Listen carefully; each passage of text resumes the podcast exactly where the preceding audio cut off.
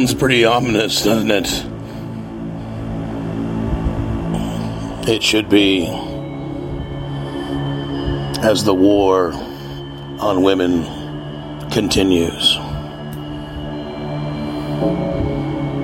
Greetings. Your boy Rocco here. King size muscle, king size muscle 2 local 66629 or 666 It's been a while. Dot com. And now, of course, our next foray into the Neuro Spicy Podcast.com. White Bat Audio, royalty free music, streaming in the background with some very chilling, dark synthwave. You hate to be morose, you hate to be morbid in these times, especially when you want to be much more positive and leading leading the charge with your light. But we're at the point now where burning bridges will have to light the way forward as they're trying to drag us back.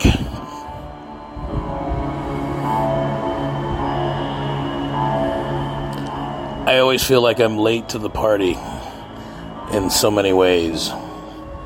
Either, you know, being a late bloomer biologically or maybe even mentally in life, and then sort of coming into my stride or key periods later in life. And even now, thinking about this war on women, which is a primal struggle. It's been with us the entire time. Even for you fundamentalists who take your Iron Age sheepherder's guide to the galaxy literally. A man being created 6,000 years ago, and women from the rib of Adam. Hmm. And right off the bat, it goes right into conflict, right? And I'm pretty sure that in some secular fashions, women are looked down upon as the reason for the fall of man from the Garden of Eden. Well, fuck that. if anything, she was a liberator. That's why it's important in this war on women that women begin to return to their most primal form, their most natural form, where they're a sisterhood dancing under the moon at certain times of its phase is now more important than ever. Why turning away from all of this illusionary Maitreya that we find ourselves caught up in. It's not of your creation. And you've been so generous for so long, allowing us, all of us, all men, yes, myself included,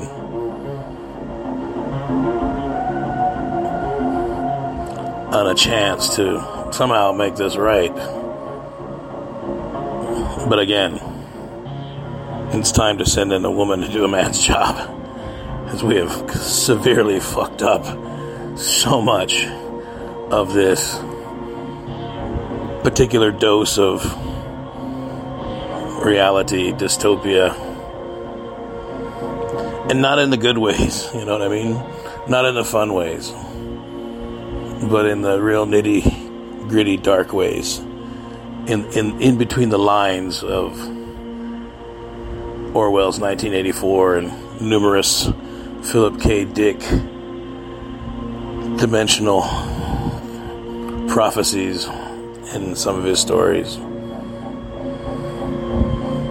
It's literally the mundane mediocrity of dystopia that we've come forward with. And so, yes, my hope is that the women in my life in the past and currently, although there's not many currently because of this situation, I believe, as I've kind of removed myself from that situation, even putting all my socials and uh, everything else on hold. I know, which seems odd that I would I would build it up and then pump the brakes. I just got other things that I want to focus on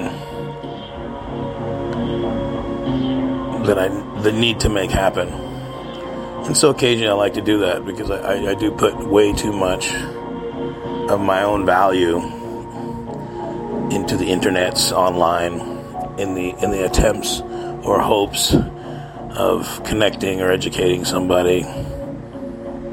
I don't think I'll ever win any kind of argument. I'm, I'm the last person to be an expert on any of these subjects, even the concept of being neurospicy my only claim is the fact that I am a late diagnosed person with ADHD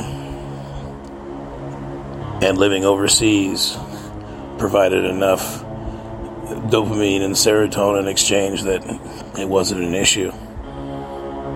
And so I would suggest that for other people that are sort of in my situation that they would consider going overseas and living and working and seeing how that affects them with or without medication. And oftentimes, the medication overseas is nearly impossible to get. Um, so, what can you do?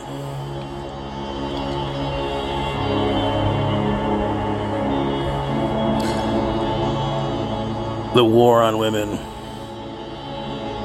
is something that we need to address. I know a lot of people are talking about direct action, especially coming up for the holiday here and then also Canada Day up north. And, and thanks to our Canadian neighbors for taking pity on our, our dumbassery. Where if they couldn't have a coup in the in the executive branch, they decided to have a coup in the judicial branch. And it happened on our watch. That's the thing that bothers me the most is that despite trying to participate in the process, everything else, the usual getting rigged, the riggery, the riggery of the fuckery of the big club that they beat us up with prevails again. But it's changed the system. And it may have changed the game, but it doesn't change the players. That's the beautiful thing about ideas, inception wise. And so all we've done is create a greater division on this sort of single voter issue. And the immediate response, of course, from World Health Organization and a couple other committees that met together at the UN, it's grim. If we don't somehow rectify this either through some sort of constitutional um, crisis response or massive arrests and detainment by the Department of Justice, um, we're we're sliding into pretty extreme domestic violence among factions because this is the kind of issue that, that, that makes cis white men crazy for some reason. It's beyond me. I have no idea why. I can't. I can't answer that. Uh, being only a half, which is either the, the, bottom half or the top half, depending on the issue, I, I can't tell you. I mean, all I can think about is the snapshot of the of the savageness of these kind of people from the uh, Leonardo DiCaprio getting buggered by a bear in The Revenant. There is a savagery somehow within the genetics where they have the ability to somehow either turn off or not. Maybe they don't have it. Maybe that's the whole thing. Maybe they just don't have that consciousness where they where they have the connection to us, and maybe some do. Maybe that's where the PTSD and something comes from from some of these guys. But um, yeah, just the viciousness on this kind of issue, and, and it's so fraught with mental gymnastics to justify this kind of level of response. Um, I know some people say this is some sort of distraction from the other distraction, another distraction, but I've said to you all along that if we are in some sort of simulated situation or in some sort of multiverse uh, interdimensionality, then things will have to continue to get more fucked up and weird. I mean, just the thing, the the ante will be continue to be to be risen in this game. I mean, talk to your elders. They felt the same way. And so it has something to do either with our own entropy as human beings, that of course nobody gets out of here alive, versus maybe the nature of systems is the, the, the more that they advance or move forward, the more sort of unwieldy they become think about think about the movie Brazil with Robert De Niro and uh, you know the guy from uh, uh, geez, what's his name? The Monty Python guy that makes the movies, right? In Brazil, you know, was again a sort of a bizarre futuristic society, and everything was super complicated, bureaucratic, and and, and we have some ways we have to think that we're in that situation as well, and so it always kind of makes me laugh.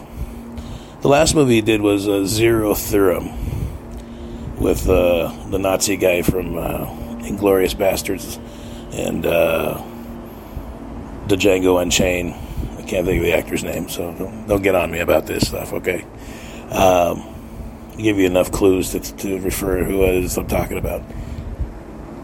So, uh, you know, it's it's a it's a I can't even say it's a grim. It's it's almost a satirical um, vision of the future that's that's sort of right around the corner from us. And and there was elements in there I, I think that obviously critics and audience members didn't appreciate. So it's definitely a fans movie. If you're a fan of Terry Gilliam, that's who I'm thinking of, the Monty Python guy, Time Bandits, and all that stuff. So if you're a fan of Terry Gilliam, then obviously you've probably already seen Zero Theorem. Um, if you're not a fan, but you are someone who's interested in in dystopian visions of the future, um, then I would say watch it. If you're a kind of person that's curious about science fiction or or futurism, I'd say watch it. Uh, you may not enjoy it as, as a cinematic piece, but you might enjoy it as the imagination for the future I think it's always interesting for us. And so, in this case, for me to envision sort of a, a more matriarchal influenced society um, with this war on women, because we're not going to win. Uh, and so, you know, I'm sure I will be a, a traitor of some kind to the male species, right? Uh, maybe that's the whole the whole bit for me my whole life. You know, having my mommy issues and daddy issues and all these other types of subscriptions of trauma and so forth has brought me to this point sitting here on the couch with pins and needles neuropathy in my left hand holding on to this device uh, up and close to the microphone because I was told that uh, we're having some audio difficulties. Simultaneously, got a couple of fans going. I'm running hot because uh, I'm running DNP. Um, and you know, just rubbing rubbing my legs here. I got a little bit of uh, uh, puffy feet. Sometimes the heat does that, uh, and then maybe got to change my diet somehow. Maybe too much sodium or not enough. Um, I got to put on my restrictive socks, you know. All the joys of getting older. It's uh, it's funny, you know. It's the novelty aspect of of all those little variables in sort of a strange confluence in this moment with me sort of yammering on about the future and the war on women in the hopes that we move move forward instead of backwards. But I got a feeling it's going to be messy. We got a few more eggs to break. And uh, it's going to be kind of a, a long summer, I think. And coming up for the holidays, again, I think a lot of people are are plotting or planning direct action, which is understandable. Again, I've, I've said my approach is a bit different now that I realize that there are, are willing people willing to do frontline work. Uh, I think that's commendable. Um, but I hope they're not being expendable. And so, even between some of the uh, organizations um, there was some dispute between like Revco and a couple other things like that. And so you got to be careful who you organize with, obviously, to make sure that they're on point. And I would say it's kind of like the old adage of of when you travel overseas, and people sometimes get get binned up in situations when they deal with locals on certain issues.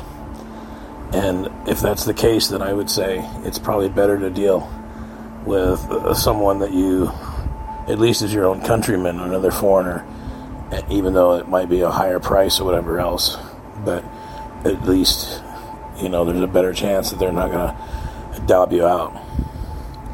So, same thing, if this is a war on women and women are going to go to war, um, I'd say that unless you're a student of these things, and, and, and I think probably some are, there's a lot of veterans, uh, a lot of uh, female military officers that probably have some of the theory and so on. I'm hoping so because the tactics that will be used to to defend some of the frontline action, even in just protests or whatever else, but it may escalate later. Um, a lot of that will be based on on the theories that have been studied for a long time. And so I think it's important that uh, we at least attempt to share and educate uh, some of these uh, tactics and so forth, whether they're going to be uh, frontline black bloc activists or hopefully not agent provocateurs. And that's the issue here is that within some of the, the organizations, we're not 100% clear on their complete intent. And so, again, think about some of the, the old adages that have saved us over the years, which is your, your friends, your true friends, will never ask you to do anything illegal without them. Without them. Okay. And so they might ask you to say, you know, whose car are we taking? Right? You know, the whole Ben Affleck from the guy uh, from the Avengers, Jeremy Renner, right? From uh, that one flick where they're robbing banks, right? He said, "We're gonna go hurt somebody." Da da da da. Okay, whose car are we taking? So, if it's that kind of situation with your ride and die, then yeah. But if you're involved in some sort of organization because you didn't do the research or the legwork, then you may end up paying the consequences if they have a different agenda and sometimes it's just to get fucking more follows and likes. Unfortunately, other times it could be situations where different forces or factions are purposely putting in those agendas. We, we don't think of it so much that way in this country, but based on my experiences, like in Asia, and then looking at some of the tactics that were used uh, early on in uh, Putin seizing power we know that oftentimes certain factions will promote um, dissent or discord sometimes simultaneously. Um, this was very famously imply, employed by the uh, whatever it is, the Ministry of Information under Putin. The guy used to be um, sort of an absurdist in the theater, and so he understood the, value of muddying up the water, and so. On one hand, they would be funneling money into a racist organization of like you know skinhead football hooligans to go to protest, and simultaneously they would be filtering the other side, uh, the anti-racist, and so it creates sort of a, the theater of the absurd in, in the location and the news cycle, and everything else. And meanwhile, they're allowed to sort of do other things that sort of go unnoticed. And so it's the divide and conquer kind of idea. And we've seen some examples of that here in this country, especially in the late 60s. Uh, some of the things that the government themselves were doing, and then later on, of course, private organizations. It's very common in Japan uh, to exert a pressure, especially um, for a lot of the uh, old yakuza groups that went sort of corporate, and uh, then later went, became very legitimate in their businesses, and so sometimes they protest against competitors or different things like that. So that all being said, I mean, you can be angry about this situation, but it's not going to change overnight. Even even if there was a mass mass correlated response to shut things down. It's just really impossible to do that to convince everybody. We've, we've seen that just from the pandemic. There's always going to be at least a third of the people that will will not comply or go along under any situation. And so, if we can't get people to, to coordinate wearing a mask or taking a vaccine, even even though it may be the smarter of, of the two genders, convincing half of the population or whatever the numbers are for women in this country that they could organize together and make a big difference is tough because there's division even among them. Uh, so not having that ability to have mass organization, I still think that you can be effective either on your own or with your bestie, with your whose car we taking. But you got to be smart. And for watching all those crime dramas and uh, murder stories and everything else, and again, this is an odd thing about about some some aspect of the of the female mind in at least the United States because apparently my grandmother was a huge fan of of this kind of genre, this pulp fictiony, detective-y story. You know, I mean, partly scandalous, right? And I think that's the other aspect of it. Is I know that mystery sometimes is a big part of romance, and and and I think the aspect of mystery is always intriguing to women hence Pandora's box, right? Uh, I, I, again, it's it's part of the primal wiring. As as we were hunters and collectors, and quite often you did the collecting and took care of the. I mean, the, the, the nothing's really changed since the early days. Unfortunately, you still had to do most of the work and take care of the kids and feed everybody and so on. And so, it makes sense that you would be much more curious about about the environment or things around you. And if something was a mystery that you would like to solve that idea. So it's a different type of, of analytical hardwiring, I think, in the female mind. Now again, don't quote me, don't come after me. These are just assumptions that I'm basing on uh, sort of basing basing it on basic understanding of uh, evolutionary theory or whatever else, and then thinking about genetic memory and so on. Uh, there's a lot of other effective variables, obviously, through history and time and nurturing and so on that can affect these aspects. But again, this this desire or attraction to this type of entertainment, it's it's an interesting commentary that I don't have enough information on or have looked at and say, why is that? same thing. I mean, I, I, enjoy some of the content uh, made on the socials um, by females that are talking about horror movies, which I'm at the age now where I'm, I, I, I don't want to watch horror movies, um, splatter, any of that kind of stuff. It's, it's a bit triggering for me. But when I was in high school, I loved it, of course. And so I think that also has something to do with um, processing of hormones, what you think is, is uh, happening for serotonin and dopamine. And so, again, I, I think there is the capacity for the savagery within the female species. And normally, though, it has to be activated through, you know, the mama bear uh, pathway, I guess. Uh, I think that's going to change. It's going to probably have to change under the circumstances.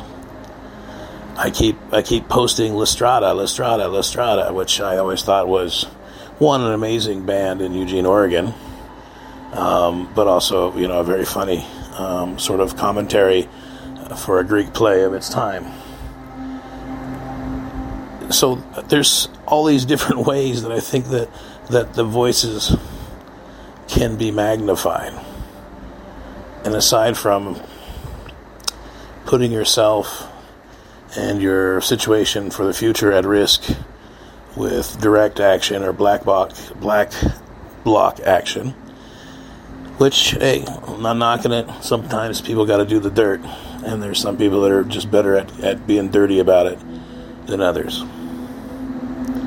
Uh, sometimes people just go for it, and they'll be surprised what they're capable of.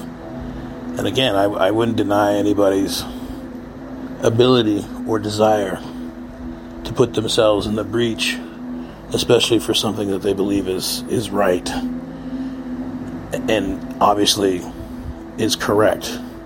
You're on the right side of history. So you don't really have that much to lose in that case. The thing is is how much are you going to gain?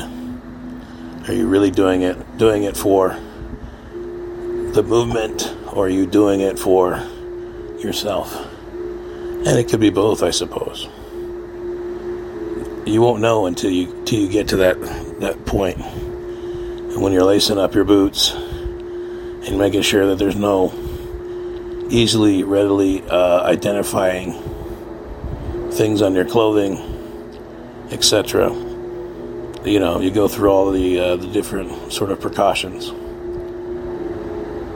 and uh, until you get to the until you get to that point, until you drop the hammer, you just don't know. And that's that's for a lot of these kind of things in life, uh, where you have to take sort of extreme or severe action that that's going to cause a, a riff or a crack in, in the space time continuum for all involved because it's it's an action that is pretty extreme. The other approach I would say again to consider is let's look at history.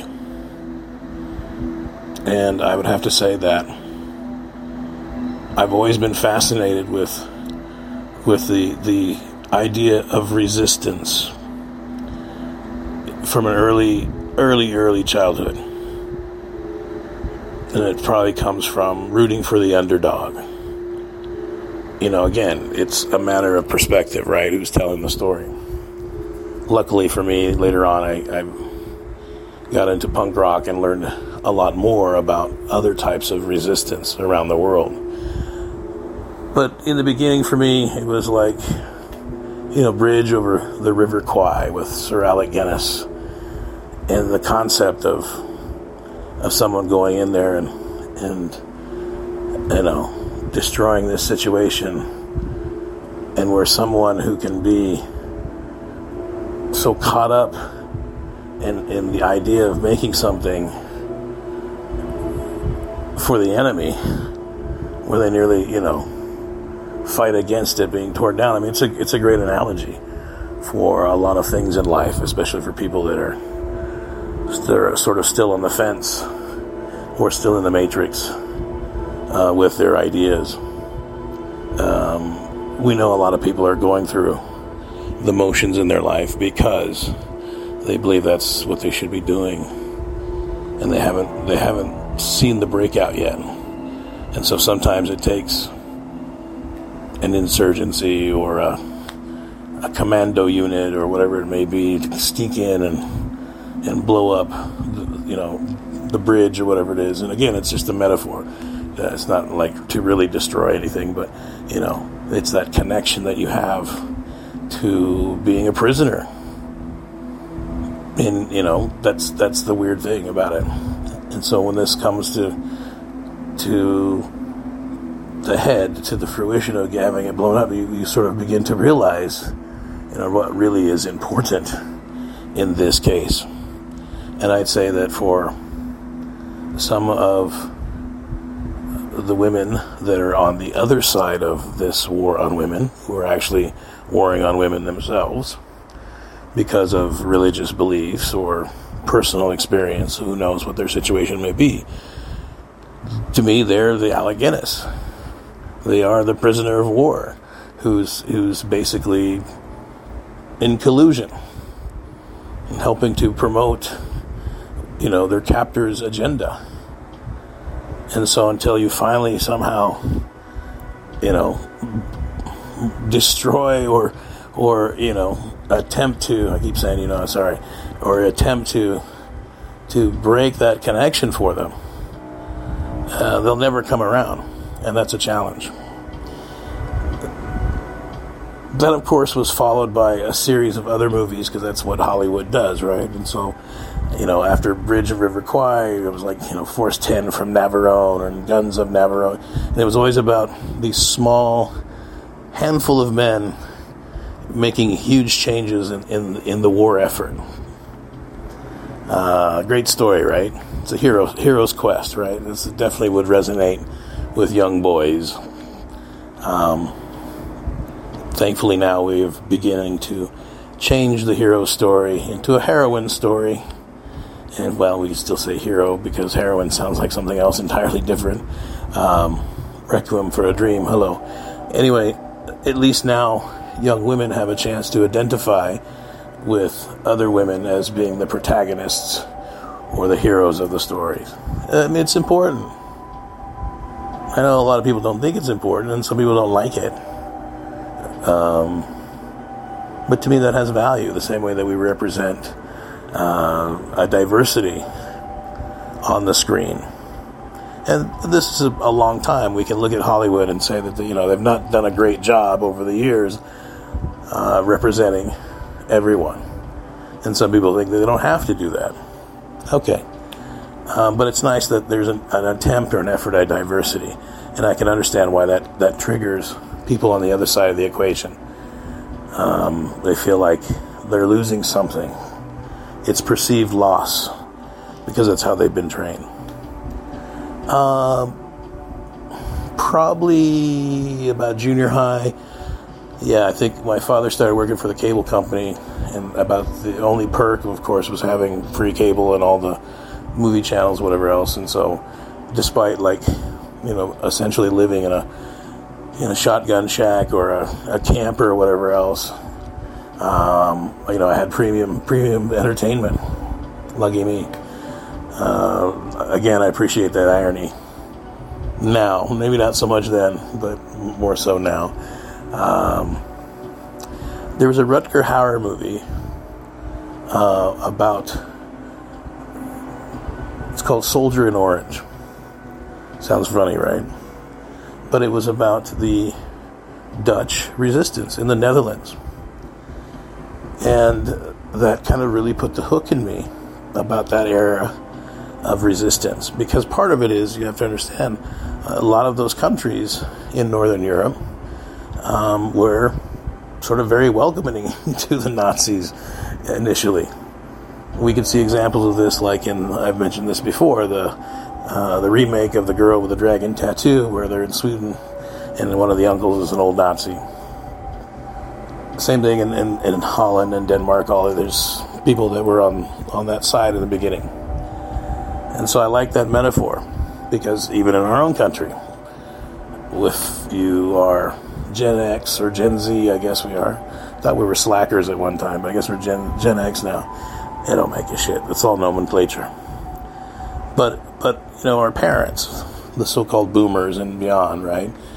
Definitely a lot of Nazis, a lot of white supremacists, and so it's too easy to, to dismiss it as being somewhat generational.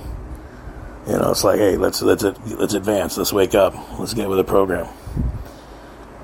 But obviously, I, I like Rutger Hauer because of Blade Runner and uh, Blind Fury, where he was the blind guy with a sword, which of course is a nod to Zatoichi from Japan. Uh, but Sergeant Orange was interesting to me because of the of the the things that he had to do to become a resistance soldier. You know, he had to like lie his way through a vision test and all these different things. And it, it, it, it put something within me to say that when you believe so strongly in something, you'll do whatever it takes, you know, to get in on the action. And there was other elements too that, that you know I wasn't too familiar with because one, it was in Dutch with subtitles, and that's when I realized how much I enjoy subtitles uh, with my ADHD brain that we didn't know about. And uh, I got to thinking about some of those aspects. Where probably up to that point, maybe maybe I was enamored with sort of the, the Nazi bullshit, you know, the regalia, the uniform, all that other crap. You know, maybe identified with, with Nazi skinheads in some ways, listened to the music, and, you know, all of that was stuff to, like, impress my dad, who was, uh, you know, three quarters racist anyway, even though he, he didn't have much luck with white women. I don't know. That's another thing that's bizarre to me, you know, that you could be racist and then have a non-white spouse, but it's actually quite common for some reason. So maybe it's not so much about race as about control or dom- domination. I couldn't tell you. I don't understand it. Anyway, and I'm sure, like you know, I did used to draw like swastikas and make German planes and uh, um, draw sketches of stuff. Uh, we went on a school trip one time with a drama club, and we went to this amazing bookstore, and I bought like you know this thing on the Waffen SS or whatever else, and all like, "What did you get?" I showed it to my teacher, and she kind of like paused for a moment, and it, it didn't didn't register to me why she would take a pause. Right? It's like whatever, but that's a good indication that you know it was something that was kind of like, "Why the fuck would you buy that?" Right? And so there's there's something about developmental uh, issues with young men. And I, you know, I can't pinpoint it. You know, let's put it on a scale. And for me, it was somewhere between, yeah. I think about the time your balls start to drop. Not quite, but just been in there, you know, where you love to play fucking army man and all that other shit. You're really sort of into that vibe as a little boy. And and of course, if you come from a military family, you know that's lobbed onto you even more so. And so then you develop this this fetish, right? It, it's, that's what it is. It's a fetish. And then slowly, you start looking at, the, you know, the Nazis in in their uniforms and all this shit like that, and you think, wow, that's man, they're they're looking tight, you know, looking sharp. And so you're already sort of primed to root for the underdog. Well, now you're rooting for the bad guys. You see, it's an easy it's an easy transgression to make in a mind that it's not fully developed. And you just keep adding in other sort of switches as far as allowing the trajectory to happen for someone, whether it's it's this idea or maybe it's a different idea, like um, someone who maybe joins a cult. It's the same idea. You get that time in the mind where the plasticity is really sort of spongy, and you put in the right sort of coordinates and the nurturing components, you can get a pretty good result we're actually not that complex. We don't really have that much resources up there. It's about the equivalent of a 40 watt light bulb or a couple of LEDs at this point. And so we're always taking shortcuts in our thinking. And again, if someone is giving you sort of big chunks of code, um, of information, then you might just imprint that. And if you imprint it enough in key times, then the outcome is probably more certain than others.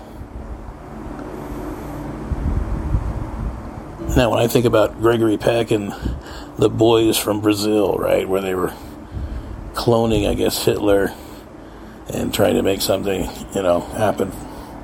Very creepy, very weird, you know, lots of eugenics, all that kind of stuff. And then, you know, you fast forward and you look at some of the shit that actually did happen, and you're like, wow, it wasn't that far out. So you have to be open to those possibilities as well.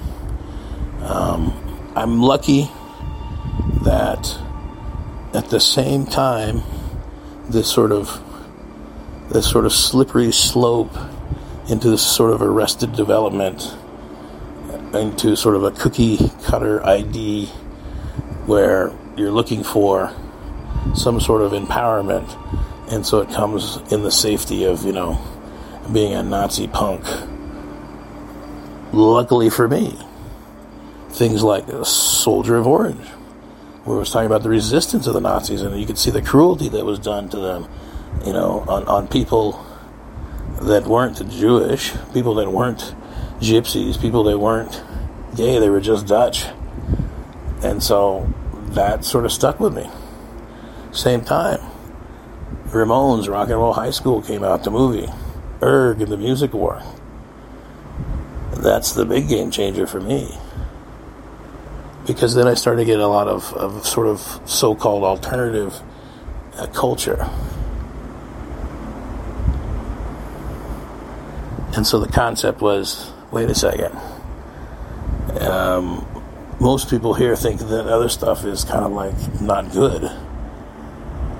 And when I look at it in detail, do you realize that it is not good. And so, luckily for me, I, I sort of was able to to flip and go the other way. That's the important part of having some sort of social interaction with the right kind of peers for people to say, you know, that's kind of like that Nazi shit's, you know, that's stupid. Here, here's some dead Kennedys. Nazi punks, fuck off. Oh, okay. Oh, wait a second. They also sing about the, the night of living dead rednecks. Wait a second. And then you start going down these different nodes. And, and luckily, you start to individuate yourself from maybe the programming that you've had from maladapted ideas from people that maybe are racist in your family. Hard to say. And I'm glad that some people are also growing out of it. I know it's difficult for people. Change is difficult, but it is inevitable. And this war on women has to change. we are very foolish to think that, you know, people will take this lying down. Perhaps I have too much hope or faith in in humanity here. The other thing that was a bit disappointing to me today was all of the fireworks stands uh, outside of the city limit, but you know, literally just next door just one after another because I had blue balls from last year because we had the, the global, what it was, the, the heat dome, you know, whatever bullshit term they come up with for, for fucking climate change. And it was so fucking hot, it was scorching the trees here. So, like, no fucking fireworks, no way, you'll set this place on fire. So, this year, things are cooler, we've had rain. So, you know, all the blue balls from being patriotic, and I'm sure it's the same fucking people that are on the other side of this equation are gonna, like, you know, just go overboard with fucking fireworks this year. I, again, you think somebody who lived in China for as long as he did would love fireworks? Yeah, I kind of do, but there's something different about the experience than yeehaw, Uh, I'm maxing out a credit card on fireworks here. Yeehaw. Um, I just can't get behind that right now. And so it's not going to be about black. It's not going to be about red. For me, it's about orange. The soldier of orange. And the Dutch resistance. I, I've got a great document. I know it's old. Again, if you're the kind of person that likes to hyperfixate on different kinds of information, we know that towards the end of the war, in sort of a lot of the satellite countries that were still under occupation and still had industry going on uh, that wasn't endangered from being bombed or destroyed, then we still would encourage, uh, you know, people basically to sort of sabotage the workplace. Not so they would get hurt or get caught or anything else like that, but just to slow things down. And so that's a type of resistance. And, and so in the manual, it talks about, you know, different things that you can do um, to do that. We know that some of these tactics can uh, and do get employed for those companies that are trying to bust unions. That's another place to look at for resistance and organization. So not everything has to be, you know, WTO, let's dress like a ninja and fuck Starbucks up. Uh, that message only goes so far. Now, on the other hand, if you work in the transportation, uh, maybe it's time to take a vacation. Maybe uh, you tested positive for COVID. You got a little bit of the old blue flu, as they used to say. There's a lot of things that people can do on the down low. Again, only do it if you feel like you are doing it in solidarity. Don't do it to make yourself feel better. Especially for us. And I say us, I mean all men, myself included. As we have already dropped the motherfucking ball. So we need to listen and we need to try to help if we can. And so, even for myself, I'm not trying to mansplain anything. I'm just saying, from my position, I always look to other sources of information and look at other ways of dealing with situations, just based on my experience. And for a guy that's survived as much as I have over the years, from being shot, stabbed, ragdolled on a motorcycle, drowned, poisoned, uh, nearly decapitated, moving cars, uh, third story jumps, know, all of this nonsense, right? It's a it's a wonder I'm not as, as busted up as I already am.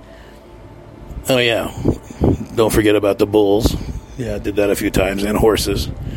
Um, yeah. And so that's part of it, but also if I think of all the shisty shit, or what did they say? I forgot. Somebody told me the other day. They didn't say dodgy, what did they say? Jeez. Anyway, all this, all this sort of like shisty, dodgy, I know a guy kind of stuff. Let me take care of it. Let me handle it over the years. Um, the fact that again I'm sitting here virtually a free person for most parts uh, is also pretty amazing. And again, a lot of that has to do with Omerta. You cannot believe how powerful it is. And considering now that you, you don't have any sort of civil recourse if they don't Miranda uh, you, if you're under arrest and they don't read you your rights. So it's to be hard to like find out whether you're uh, under arrest or not, or am I free to go.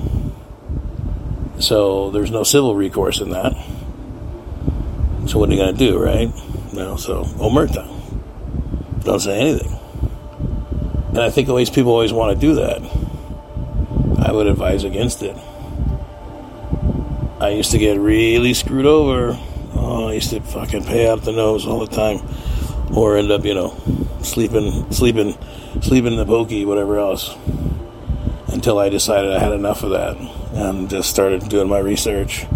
And this is before YouTube, okay? So, I mean, like, seriously, like going to the law library and looking at different things. And, and I've had to go back a few times in the past to try to understand, you know, what, what was the charge?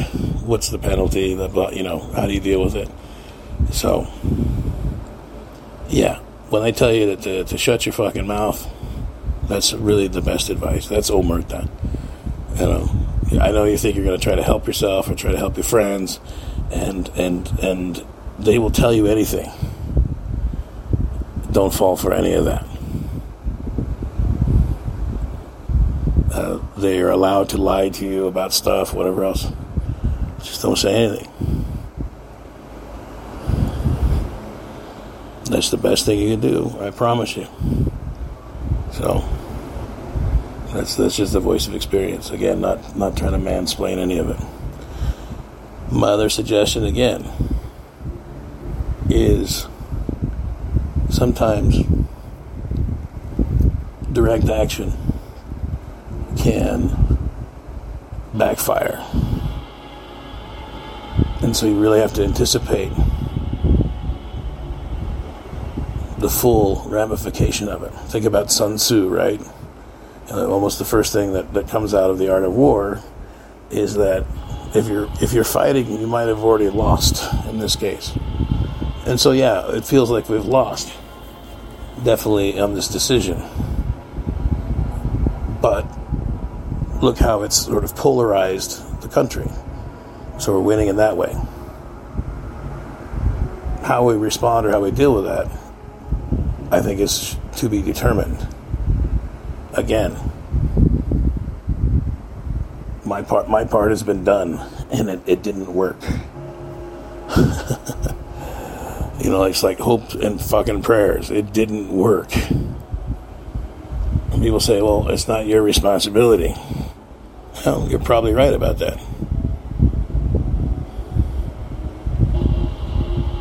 But my value system says that women deserve the right to choose how they want to use their body or not use their body. They have the same autonomy as a human being as I do, whatever I am. and so, if I have the right to choose what I do with my body, they also deserve the same right. And no religious argument is going to convince me of that.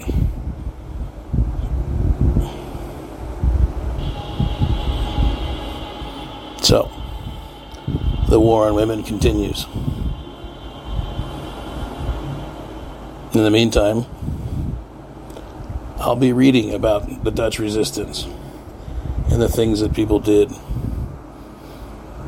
there's a great book um, about some sisters, and we're actually one of the first people that got to read it here in the states. The translation, and it's about uh, seducing and killing Nazis. And so these two girls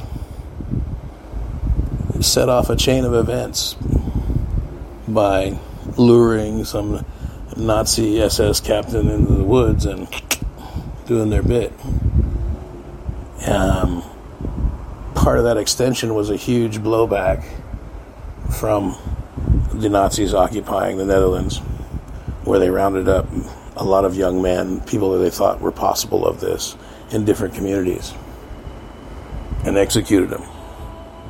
And that only made things worse for them because obviously it really galvanized a lot of people because maybe that was their only son or that was, you know, um, a husband or a fiance and so on. And so women took a big role in that part because there wasn't as many men at that point left over from this kind of, you know, scourge and purge by the SS.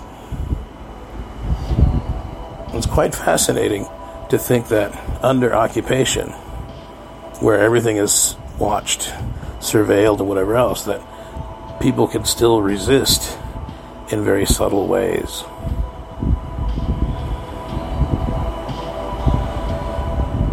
I think for some people they've been doing it for quite a while.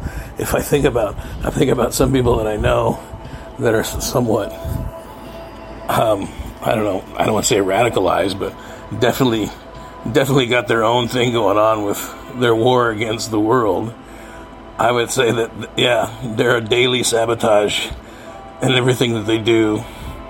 Uh, unfortunately, I think some people do it sort of against nature, which is very tiresome. It's sort of the opposite direction.